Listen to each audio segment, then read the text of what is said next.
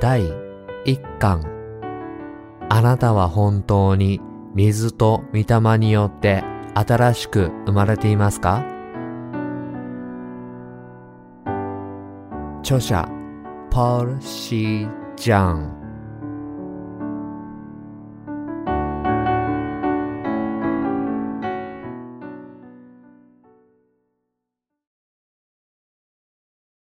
説教1あがなわれるためには、まず自分の罪を知らなければならない。マルコの福音書第7章8から9節あなた方は神の戒めを捨てて人間の言い伝えを固く守っている。また言われた。あなた方は自分たちの言い伝えを守るためによくも神の戒めをないがしろにしたものです。マルコの福音書第7章20から23節また言われた。人から出るもの。これが人を汚すのです。内側から、すなわち人の心から出てくるものは、悪い考え、不貧困、盗み、殺人、勧誘、貪欲、横島、欺き、公職、妬み、そしり、高ぶり、愚かさであり、これらの悪は皆、内側から出て人を汚すのです。まず、罪とは何かを定義したいと思います。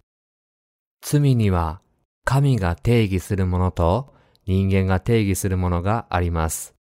罪という言葉は古代ギリシャ語でハマルティアと言い、的外れという意味です。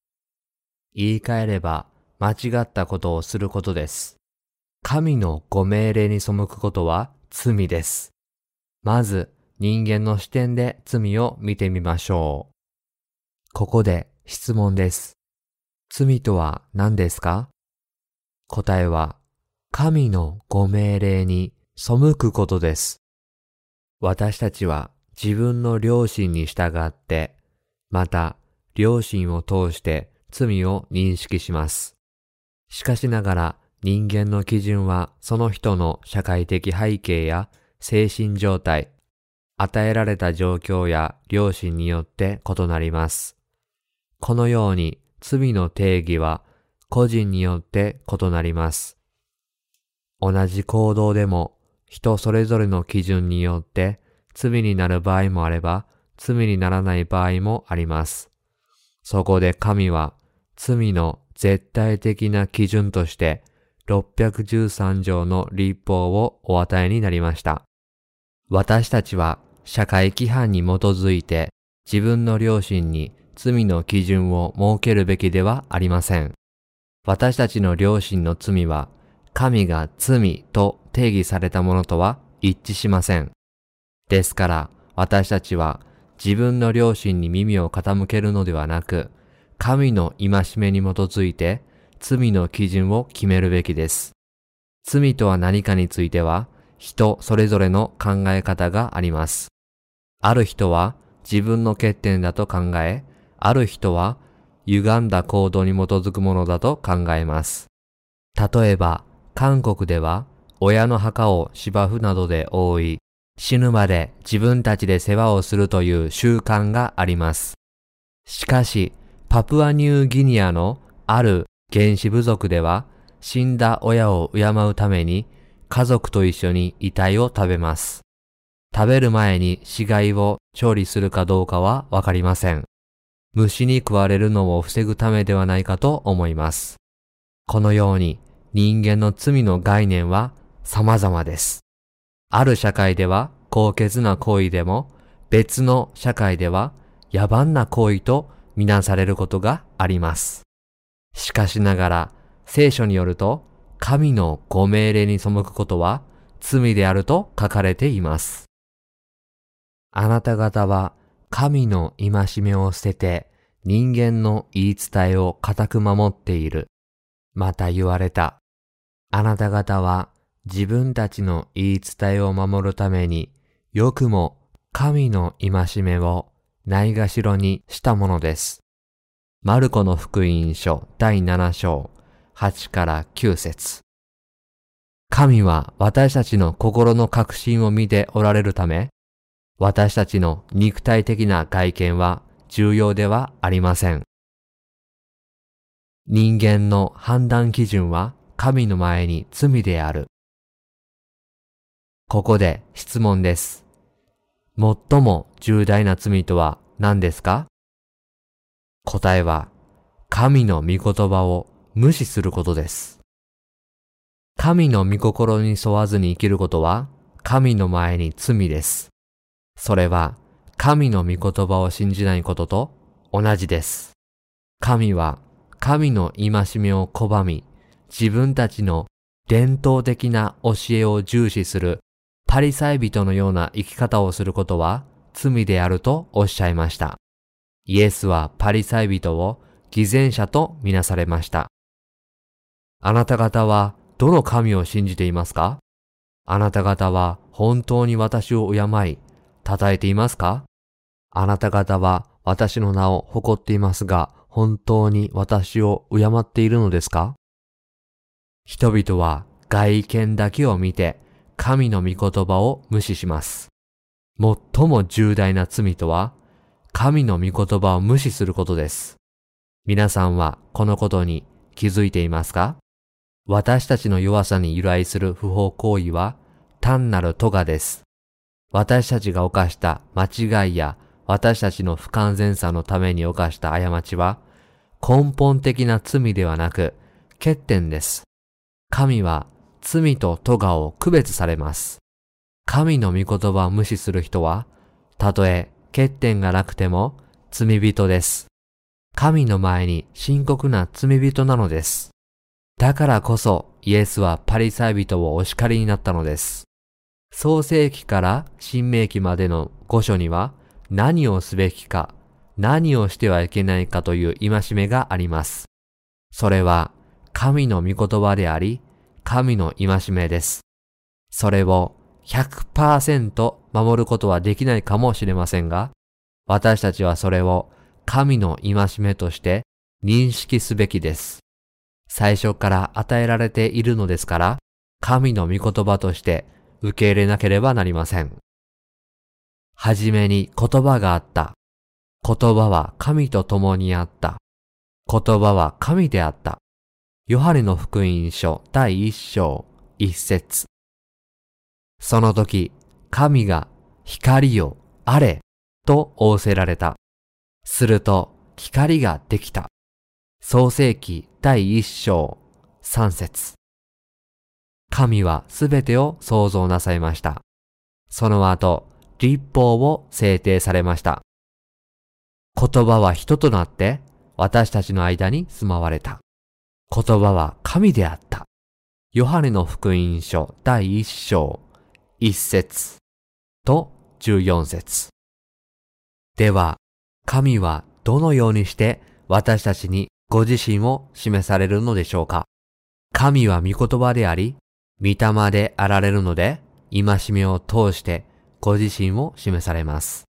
ですから私たちは聖書を何と呼んでいますか？神の御言葉と呼んでいます。ここでは、あなた方は神の戒めを捨てて人間の言い伝えを固く守っているとあります。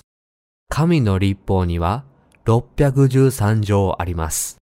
これをしなさい。あれをしてはならない。父と母を敬え。などです。レビ記には男女の行動、家畜が溝に落ちた時の対処法などが書かれています。神の立法にはこのような条項が613条あります。人間の言葉ではないのですから、何度も考えてみるべきです。すべてを守ることはできませんが、少なくともそれらを認め、神に従うべきだと思います。神の御言葉の中に正しくない聖句が一つでもあるでしょうか？パリサイ人は神の戒めを脇に置き、神の戒めの上に人の伝統を置いていました。彼らの長老たちの言葉は神の御言葉よりも重みがありました。イエスが地上におられた時、このような状況を目の当たりにされました。そしてイエスが最も心を痛められたのは、人々が神の御言葉を無視していることでした。神は私たちに自分の罪を自覚させ、ご自身が真理であり、私たちの聖なる神であることをお示しになるために、613条の立法をお与えになりました。私たちは皆、神の前に罪人なのですから、神の愛のために、神から私たちのところに使わされたイエスを信じて、信仰によって生きるべきです。神の御言葉を脇に置き、信じない人は罪人です。御言葉を守れない人も罪人ですが、御言葉を脇に置くことは、より重大な罪です。そのような重大な罪を犯した人は、地獄に落ちることになります。御言葉を信じないことは、神の前に最も重大な罪なのです。神が私たちに立法をお与えになった理由。ここで質問です。なぜ神は私たちに立法をお与えになったのですか？答えは、私たちに罪とその罰を自覚させるためです。神が私たちに立法をお与えになった理由は何だったのでしょうか？それは私たちが自分の罪を自覚し、神のもとに立ち返るようにするためです。私たちが自分の罪を認識し、イエス・キリストによってあがなわれるために613条の立法を与えられたのです。それが神が私たちに立法をお与えになった理由です。ローマ人への手紙第3章20節には、立法によってはかえって罪の意識が生じるのです。とあります。したがって、神が私たちに立法をお与えになった理由は、私たちに立法に基づく生活を強いるためではないことがわかります。では、私たちが立法から得る罪の意識とは何でしょうか？それは、私たちが立法を完全に遵守するには、あまりに弱く、神の前に重大な罪人であるということです。神の立法の613条から何を悟るのでしょうか？私たちは神の立法によって生きることができない自分の欠点と能力のなさを悟ります。神の被造物である私たちは無力な存在であり、神の前に重大な罪人であることを認識します。私たちは神の立法によれば、全員が地獄に落ちることになります。私たちが自分の罪と神の立法に従って生きることができないことに気づいたとき、どうすればいいのでしょうか？完全な人間になろうとしますか？いいえ、そうではありません。自分が罪人であることを認め、イエスを信じ、水と御霊の救いによってあがなわれ、イエスに感謝しなければなりません。立法を与えられたのは、私たちに自分の罪を自覚させ、その罪に対する罰を知らせるためでした。それゆえ、私たちはイエスなしでは地獄から救われないことを認識するでしょう。イエスを救い主として信じるなら、私たちは救われます。神は私たちを救い主、イエスに導くために立法をお与えになりました。神は私たちがいかに完全に罪深い存在であるかを悟らせ、そのような罪から私たちの魂を救うために立法を制定なさいました。そして私たちに立法をお与えになり、一人子イエスを使わされ、バプテスマによって私たちの罪をすべて追われ、私たちを救ってくださいました。この方を信じることで、私たちは救われるのです。私たちは絶望的な罪人であり、イエスを信じて罪から解放され、神の子供となり、すべての栄光を神にお返ししなければなりません。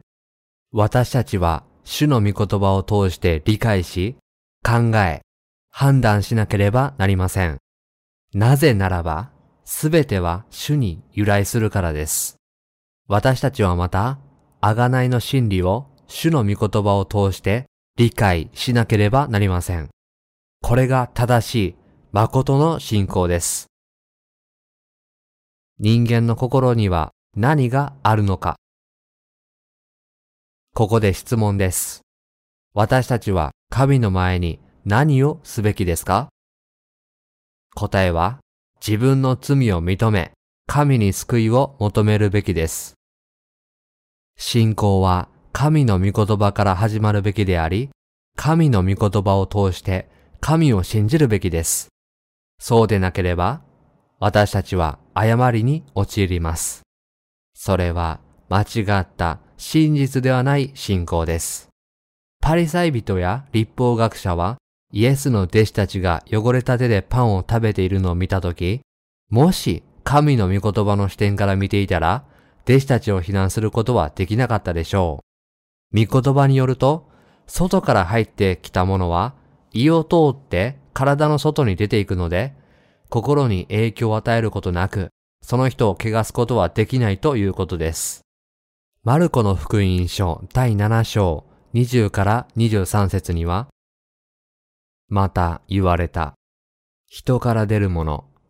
これが人を汚すのです。内側から、すなわち人の心から出てくるものは、悪い考え、不貧困、盗み、殺人、姦淫、貪欲、横島、欺き、公職、妬み、そしり、高ぶり、愚かさであり、これらの悪は皆、内側から出て人を汚すのです。とあるように、イエスは人が罪人であるのは、生まれつき罪を持っているからだとおっしゃいました。この意味がわかりますか？私たちは皆、アダムの子孫なので、罪人として生まれました。しかし、神の御言葉のすべてを受け入れず、信じないため、真理を見ることができません。では、人の心の内側はどうなっているのでしょうか？先ほどの聖句には、内側から、すなわち人の心から出てくるものは、悪い考え、不貧困、盗み、殺人、会員、貪欲、横島、欺き、公職、妬み、そしり、高ぶり、愚かさ、とあります。人の心から様々な悪が出てきて、人を怪我します。詩篇には、あなたの指の技である天を見、あなたが整えられた月や星を見ますのに、人とは何者なのでしょう。あなたがこれを心に留められるとは、人のことは何者なのでしょう。あなたがこれを顧みられるとは、詩篇第8編3から4節と記録されています。なぜ神ご自身が私たちのところに訪れてくださるのでしょうか？それは神が私たちを愛され、私たちを創造なさり、私たち罪人を憐れまれるからです。私たちの罪をすべて消し去られ、私たちを神の民としてくださったのです。私たちの主、主よ。あなたの皆は全地にわたり、なんと力強いことでしょう。あなたはご意向を天に置かれました。詩編第8編一節旧約聖書の中でダビデ王がこの歌を歌ったのは、神が罪人の救い主となられることを悟った時でした。新約聖書では、使徒パウロが同じ詩篇を繰り返しています。神の被造物である私たちが創造主の子供になれるというのは実に驚くべきことです。それは私たちに対する神の憐れみによってのみなされることです。これこそが神の愛なのです。私たちは神の立法に完全に従おうとすることは、神に対する大胆な挑戦であることを認識すべきです。またそれは私たちの無知から来る傲慢な思考でもあります。自分のために立法を守ろうと努力し、そのような生活を必死に祈りながら、神の愛の外で生きることは正しくありません。自分が立法の下にいる罪人であることを自覚し、イエスの水と血の贖いを信じることが神の御心なのです。神の御言葉は、マルコの福音書第7章20から23節に記されています。人から出るもの、これが人を汚すのです。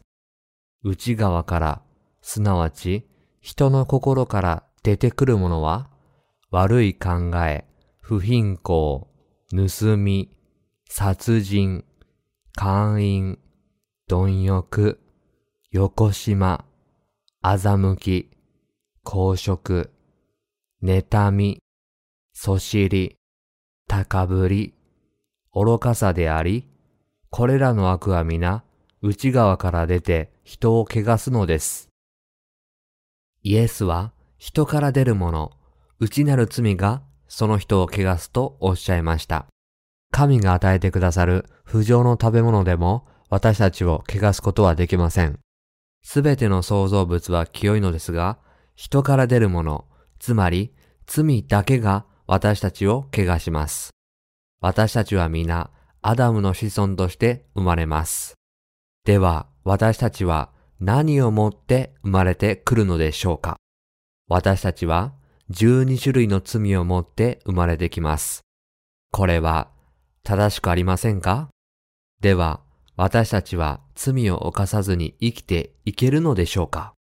私たちは生まれながらにして罪を持っているので、これからも罪を犯し続けるでしょう。立法を知っているからといって、罪を犯さないでいられるでしょうか？戒めを守って生きていけるでしょうか？いいえ、生きていけません。立法によって生きようとすればするほど、それは難しくなります。私たちは自分の限界を悟り、過去の方向性を捨てなければなりません。そうすれば、謙虚な気持ちで私たちを救ってくれるイエスのバプテスマと血を受け入れることができるのです。立法の613条はすべて良いものであり、正しいものです。しかし、人は母の体内に宿った時から罪人です。神の立法は正しいですが、私たちは自分では決して偽人になれない罪人として生まれてきたことを悟るとき、私たちは神の憐れみと水と血と御霊の福音であるイエスの贖いを必要としていることを悟るようになります。自分では偽人になれず、罪のために地獄に行くという限界を悟ったとき、私たちはイエスの贖いに頼らざるを得ないのです。私たちは解放されます。私たちは自分自身では神の前に正しいことや良いことができないことを知るべきです。ですから私たちは神の前に自分が地獄に投げ込まれる運命の罪人であることを認め、神よ、どうか私を罪から救い、憐れんでください、と神の憐れみを求めて祈ることができるのです。そうすれば、神は必ず御言葉の中で私たちに会ってくださいます。このようにして私たちは解放されるのです。ダビデの祈りを見てみましょう。私はあなたに、ただあなたに罪を犯し、あなたの恩目に悪であることを行いました。それゆえ、あなたが宣告されるとき、あなたは正しく、裁かれるとき、あなたは清くあられます。詩編第51編4節ダビデは自分が地獄に投げ込まれるほど邪悪な罪の塊であることを知っていましたが、主よ、あなたが私を罪人とお呼びになるなら、私は罪人です。あなたが私を偽人とお呼びになるなら、私は偽人です。もし、あなたが私を救ってくださるなら、私は救われます。もし、あなたが私を地獄に送られるなら、私は地獄に落ちるでしょう。と、神の前に認めました。これが正しい信仰であり、救われる道なのです。イエスの贖いを信じることを望むならば、これが私たちのあるべき姿です。私たちは自分の罪を正確に知るべき。私たちは皆アダムの子孫ですから、心の中に欲望があります。しかしながら、神は私たちに何とおっしゃいますか？私たちの心の中には会員があるのに、神は会員してはならないとおっしゃいます。私たちの心の中に殺人がありますが、神は何とおっしゃいますか？殺してはならないとおっしゃいます。私たちは皆心の中で父と母に逆らいますが、神は私たちに父と母を敬えとおっしゃいます。私たちは神の御言葉が正しく良いものであることを理解すべきですが、私たちは皆心の中に罪があります。これは正しいでしょうか？どうでしょうか？絶対に正しいです。では私たちは神の前に何をしなければならないのでしょうか？私たちは皆罪の塊であり、絶望的な罪人であることを認めなければなりません。昨日は罪を犯さなかったから偽人だったけれど、今日は罪を犯したから罪人だと考えるのは正しくありません。私たちは罪人として生まれてきました。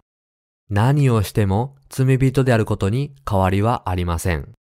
だからこそ、イエスのバプテスマへの信仰によって贖われるべきなのです。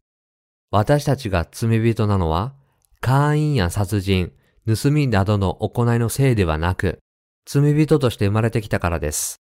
私たちは12種類の罪を持って生まれ、神の恩命には罪人として生まれているので、自分の努力では決して良い人にはなれません。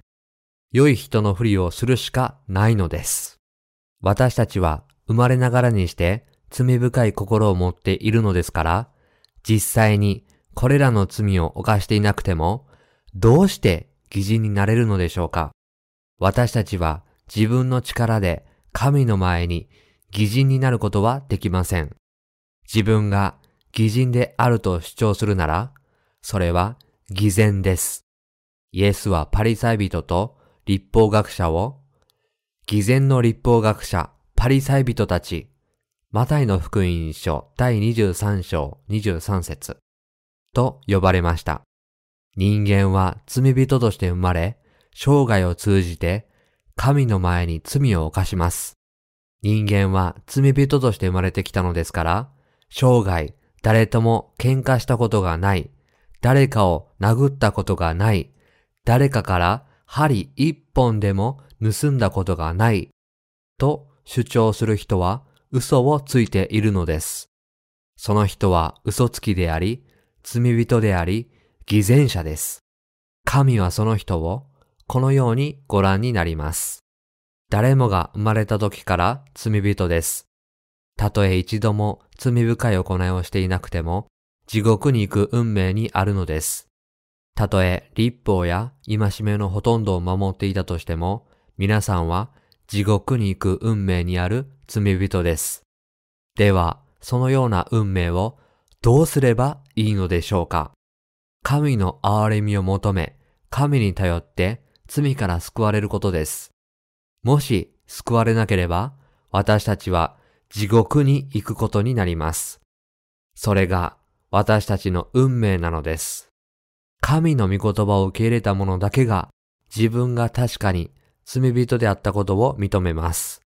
また、信仰によって偽人となることも知っています。ですから、神の御言葉を認識せずに無視したり、脇に置いたりすることが最も重大な罪であることを知っています。御言葉を受け入れた者は、それまで罪人であっても義人となります。彼らは神の恵みのうちに神の御言葉によって新しく生まれ、最も祝福されています。自分の行いで贖われようとする者は、まだ罪人。ここで質問です。イエスを信じてもなお、まだ罪人である人は誰ですか？答えは、自分の行いで贖われようとするものです。ガラテヤ人への手紙第3章10から11節を読んでみましょう。というのは、立法の行いによる人々はすべて呪いのもとにあるからです。こう書いてあります。立法の書に書いてあるすべてのことを固く守って実行しなければ、誰でも皆呪われる。ところが、立法によって神の前に義と認められる者が誰もいないということは明らかです。義人は信仰によって生きるのだからです。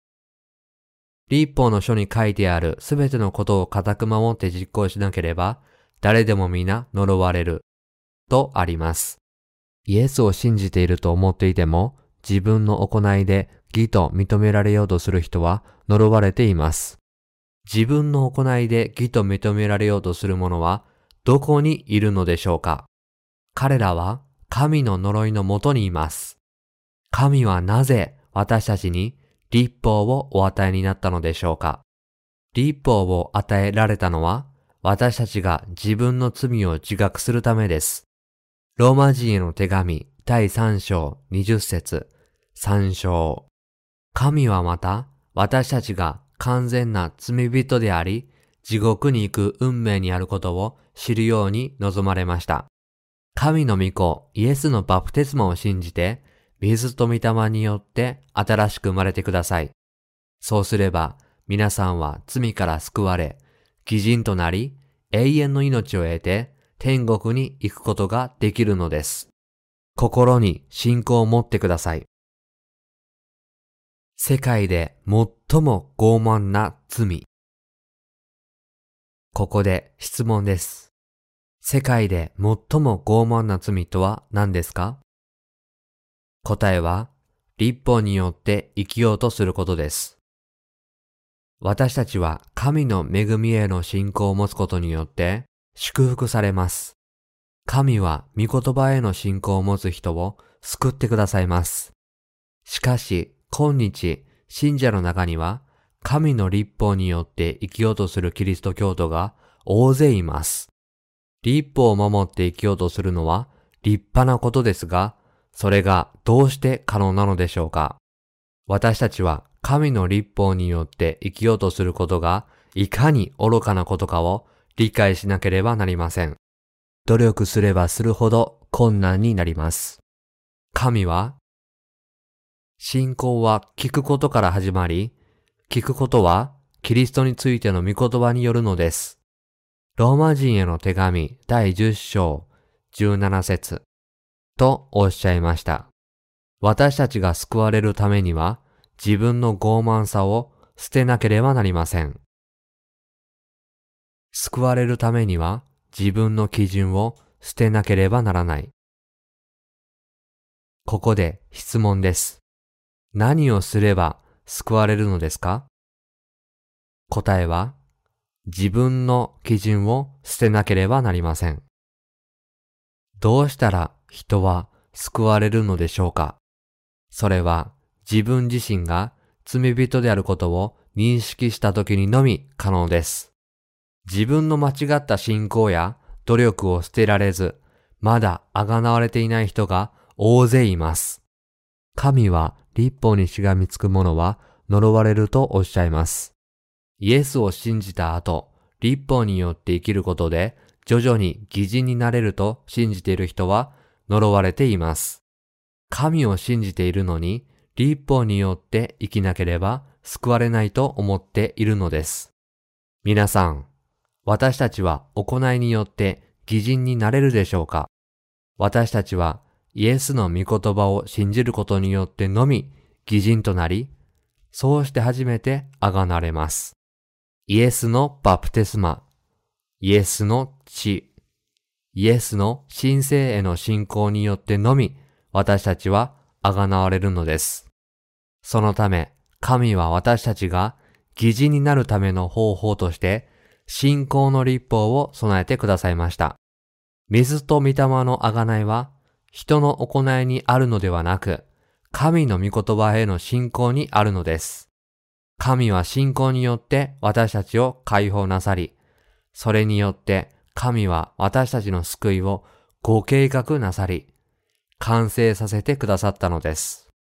なぜイエスを信じた人たちはあがなわれなかったのでしょうか彼らは水と御霊のあがないの御言葉を受け入れなかったからです。しかし、彼らと同じように不完全な私たちは神の御言葉への信仰によってあがなわれたのです。二人の人が製材所で作業しているとしたら、一人が引き上げられても残された人は作業を続けます。残された人はまだあがなわれていない人を表しています。なぜ一人が引き上げられ、もう一人は残されたのでしょうか？なぜかというと、一人は神の御言葉を聞いて信じたのに対して、もう一人は一生懸命に立法を守り、結局地獄に投げ込まれたからです。その人は神に這い上がろうとしましたが、神はその人を足に這う虫であるかのように振り払われました。立法を守って神に這い上がろうとする人は必ず地獄に投げ込まれます。だからこそ私たちは水と御霊の福音への信仰によってあがなわれなければならないのです。というのは、立法の行いによる人々はすべて呪いのもとにあるからです。こう書いてあります。立法の書に書いてあるすべてのことを固く守って実行しなければ、誰でも皆呪われる。ところが、立法によって神の前に義と認められる者が誰もいないということは明らかです。義人は信仰によって生きるのだからです。カラテア人への手紙第3章10から11節ローマ人への手紙第1章17節神の御言葉を信じないことは神の前に罪です。また、自分の基準で神の御言葉を脇に置くことも罪です。私たち人間は皆罪人として生まれ、生涯にわたって罪を犯し続けるので、神の立法に従って生きることはできません。私たちは、ここでも、あそこでも、どこでも少しずつ罪を犯します。私たちは肉のものであり、罪を犯さずにはいられないことを自覚しなければなりません。人間は大きなバケツの肥やしのようなものです。それを運ぼうとすると途中で飛び散ってしまいます。私たちもそれと同じです。行く先々で罪をこぼし続けています。皆さんはそれを想像できますか？それでも自分が聖なる存在であるかのように装うでしょうか？